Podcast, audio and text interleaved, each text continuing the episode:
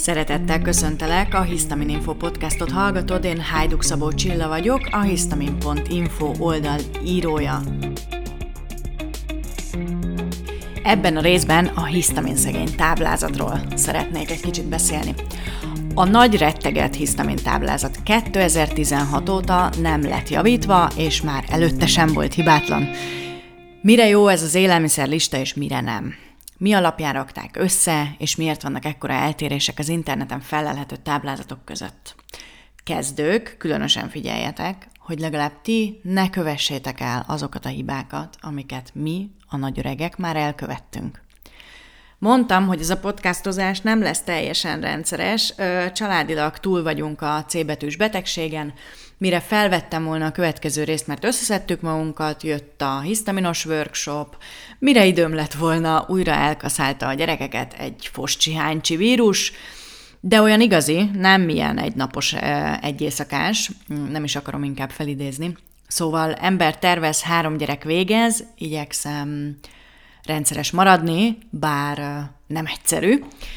Kezdjük azzal, hogy a hisztamin intolerancia sosem egyedülálló betegség. A hisztamin intoleranciára tekintsetek úgy, mint egy tünetre. A test jelez, hogy valami valahol nincs rendben. Lehet az a bérrendszerben, lehet az krónikus fertőzés, lehet pajzsmirigy probléma, hormonrendszerbe keletkező egyensúlytalanság, egy csomó minden, de ez a rész, ez ne erről szóljon, hanem a hisztamin táblázatról, úgyhogy kanyarodjunk vissza oda. A hisztamin szegény diéta nem fog senkit meggyógyítani, és ennek az az oka, amit az előbb elmondtam, hogy a hisztamin érzékenység inkább csak egy tünet, és nem egy betegség, nem egy különálló betegség. A hisztamin szegény diéta a tüneteket fogja enyhíteni, ami persze sokszor nagy megkönnyebbülés, mert az ember végre egy kicsit felszusszanhat, de nem fog gyógyulást hozni. Nincs élelmiszer hisztamin nélkül a vízen, a són, a cukron és a zsírokon kívül. Ezt jegyezzétek meg jól. Nincs olyan, hogy hisztaminmentes, úgyhogy a hisztaminmentes.hu webshoppal egy kicsit átvertelek titeket, de olyan jól hangzik a neve. Tehát egy élelmiszer nem lehet hisztaminmentes. Még kb. az útszéli fűszálba is van hisztamin. Igaz, hogy nem sok, de van benne. A táblázat a kódokat az alapján adja, hogy egy élelmiszer hisztamint tartalmaz, egyéb biogénamint tartalmaz, hisztamin felszabadító vagy DAO blokkoló. Nagyobb mennyiségű hisztamint valójában nagyon kevés élelmiszer tartalmaz, hogyha friss. A hisztamin az élelmiszerekben a romlásuk, erjedésük során keletkezik. Ha ugye ez ellenőrzött körülmények között zajlik, akkor ezt nem romlásnak nevezzük, hanem fermentációnak, ami tulajdonképpen még nem esíti is az élelmiszereinket, de ettől függetlenül a hisztamin érzékenység aktív szakaszában nagyon rosszul tolerálhatóak, mert tartalmazhatnak nagy mennyiségű hisztamint is. Nem muszáj, hogy nagy mennyiségű hisztamin legyen bennük, de tartalmazhatnak. Ez attól függ, csak hogy értsétek, hogy a fermentációban milyen baktériumok vesznek részt. Biztos hallottatok már róla, hogy vannak olyan baktériumok, amelyek hisztamint termelnek. És ezek részt vehetnek a fermentációban is, sajnos. Ráadásul ezt nem is igazán tudjuk befolyásolni, mert úgy tudnánk befolyásolni, hogyha mondjuk lefertőtlenítenénk a káposztát, mielőtt besózzuk és vizet engedünk rá, és használnánk mondjuk egy oltókultúrát, amiben tudjuk, hogy pontosan milyen baktériumok vannak. De feltétlenül szeretném kiemelni, hogyha nem vagy a hisztamin érzékenységed nagyon aktív szakaszában, akkor a fermentált élelmiszereket kis mennyiségben mindenféleképpen érdemes visszavezetni, mert olyan pozitív hatásaik vannak a mikrobiómunkra, amit igazából még egy rostdús étkezéssel sem tudunk elérni. Legalábbis a kutatások azt mutatják, hogy a fermentált élelmiszereknek sokkal jobb és erőteljesebb hatása van a bélmikrobiomra. Így hát mindenkinek javaslom, hogy ha valamilyen élelmiszert szeretne visszavezetni, akkor az első a fermentált élelmiszerek legyen kis mennyiségbe, és nem mondjuk a kakaós csiga. A táblázat az alapján is ad kódokat az élelmiszereknek, hogy milyen egyéb biogén aminokat tartalmaznak, Ezekre viszont nem mindenki reagál. Vannak azonban olyanok is, akik pont nem a hisztaminra reagálnak, hanem inkább a tiraminra. Gyakori egyébként a migrénesek között, hogy a tiramin még plusz problémát okoz. A hisztamin felszabadító ételekkel elsősorban az a gond, hogy nem tudjuk időben behatárolni, mikor ütnek ki minket. Az elfogyasztott liberátortól akár 72 óra is eltelhet, és az is nehézkes ezekkel az élelmiszerekkel, hogy nem mindenkinek okoznak problémát. Ráadásul az élelmiszerek okozta hisztamin felszabadulásnak a mechanizmusát még nem igazán ismertük ki, Ugyanez a mm, probléma itt is, mint a biogénaminoknál, hogy van, akinek okoz problémát, mondjuk a citrusfélék fogyasztása, valakinek meg egyáltalán nem. Azt is feltételezik, hogy a hisztamin liberátor élelmiszerek elsősorban az MKS pácienseknek okoznak problémát, tehát akinek a hízósejtek érzékenységével van elsősorban a problémája. Egy másik csoport a táblázatban a DAO enzim blokkolóknak a csoportja, ezeket valaki észre sem veszi. Ilyen az algopirin, az aspirin, a fekete tea vagy a koffein, és egyébként az élelmiszerek között nem nagyon sok van belőlük, de van egy nagyon jelentős DAO blokkoló képviselő, ez pedig az alkohol, pontosabban az alkoholnak a bomlás terméke az acetaldehid. Ez nagyon sok mindenkinél viszont komoly problémákat tud okozni, és az alkoholra azért a legtöbben nagyon érzékenyen reagálnak. De mi a baj ezzel a táblázattal? Elsősorban az, hogy rengeteg a hiba benne, de nagyon professzionális benyomást kelt ez a kódozgatás. Ettől azt gondolja az ember, hogy ez biztosan teljesen tuti, mert hogy mert hogy hát ez, ez, ez egy ilyen profin megalkotott táblázat, és mondjuk a, nem is tudom, hármas ételek oszlopába akár halálfejet is rajzolhattak volna, mert hogy ez már ilyen beütjük a koporsónkba a szöget vele, hogyha éppen egy hármas ételből fogyasztunk egy kanállal. Hát nem így van. Van, aki vígan fogyaszt hármas ételt, és egy nullástól meg mondjuk kifekszik, mert a táblázatot valójában nem csak a valós hisztamin mennyiségek alapján alkották meg, hanem hisztamin érzékenyek visszajelzéseit is figyelembe vették. Tehát, hogyha hárman azt mondták, hogy nem bírják a körtét, akkor a körte is egyes kódot kapott a nulla helyett, és így tudom elképzelni, hogy áldozatul esett a kapor, a karalábé, vagy a napraforgó mag, és nem nullásak lettek, és igazából ö, angol nyelvterületen semmilyen ö, bizonyítékot nem találunk arra, hogy ezeknek lenne hisztamin tartalma. Sokszor mondtam már, hogy a táblázat nem szentírás. Az első időben nagyon hasznos mankó, hogy nagyjából be tud lőni, melyik élelmiszernek mennyire lehet ö, magas a hisztamin tartalma.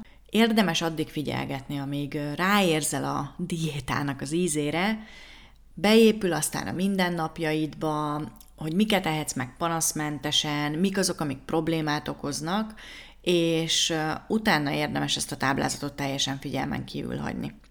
Ha jobban vagy, akkor feltétlenül érdemes arra törekedni, hogy bővítsd az ételek listáját, és nem fogjuk a genetikára, mert ugyan nehezebb helyzetben vannak a genetikailag fogékonyak, de ezekben az esetekben is ki lehet alakítani egy jól működő, egészséges életmódot.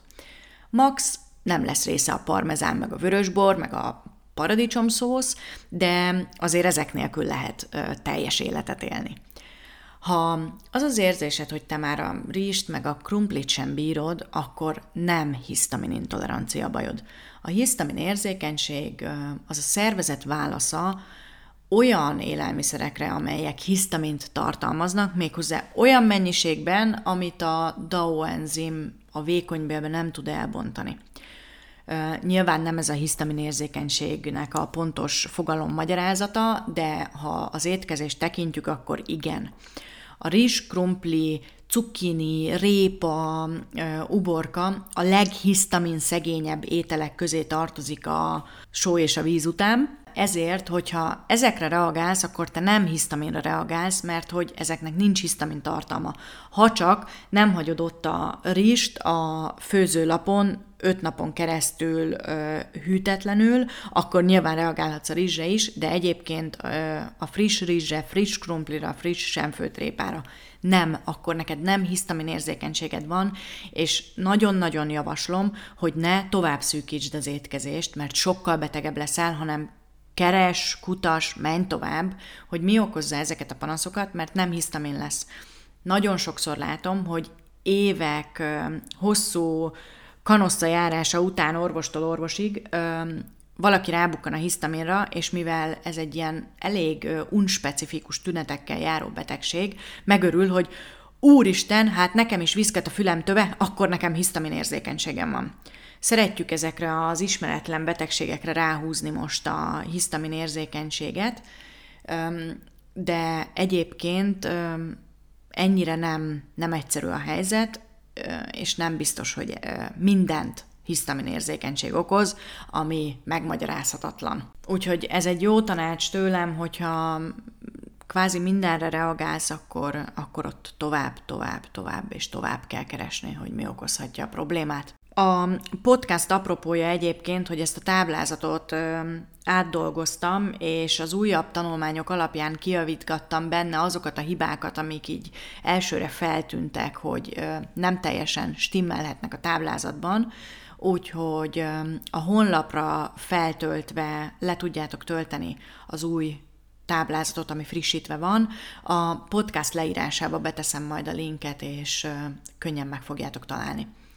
Továbbra sem tartalmazza az adalékanyagokat a táblázat, mert az rengeteg idő lenne, hogy alaposan utána járjak, ráadásul alapjában véve igaz, hogy hisztamin érzékenység esetén javasolt kerülni az összes adalékanyagot, színezékeket, tartósítószereket, más adalékanyagokat, erre egyébként nem csak hisztamin érzékenység esetén lenne fontos odafigyelni, hanem ez lenne a normális az adalékanyagok részen található még az eredeti táblázatban a jód, jódozott só, folát, folsav, szintén nem okoznak problémát hisztamin érzékenység esetén, sőt, vannak olyan beszámolók is, ahol az ortomolekuláris jódpotlással megszabadultak a hisztamin intoleranciájuktól.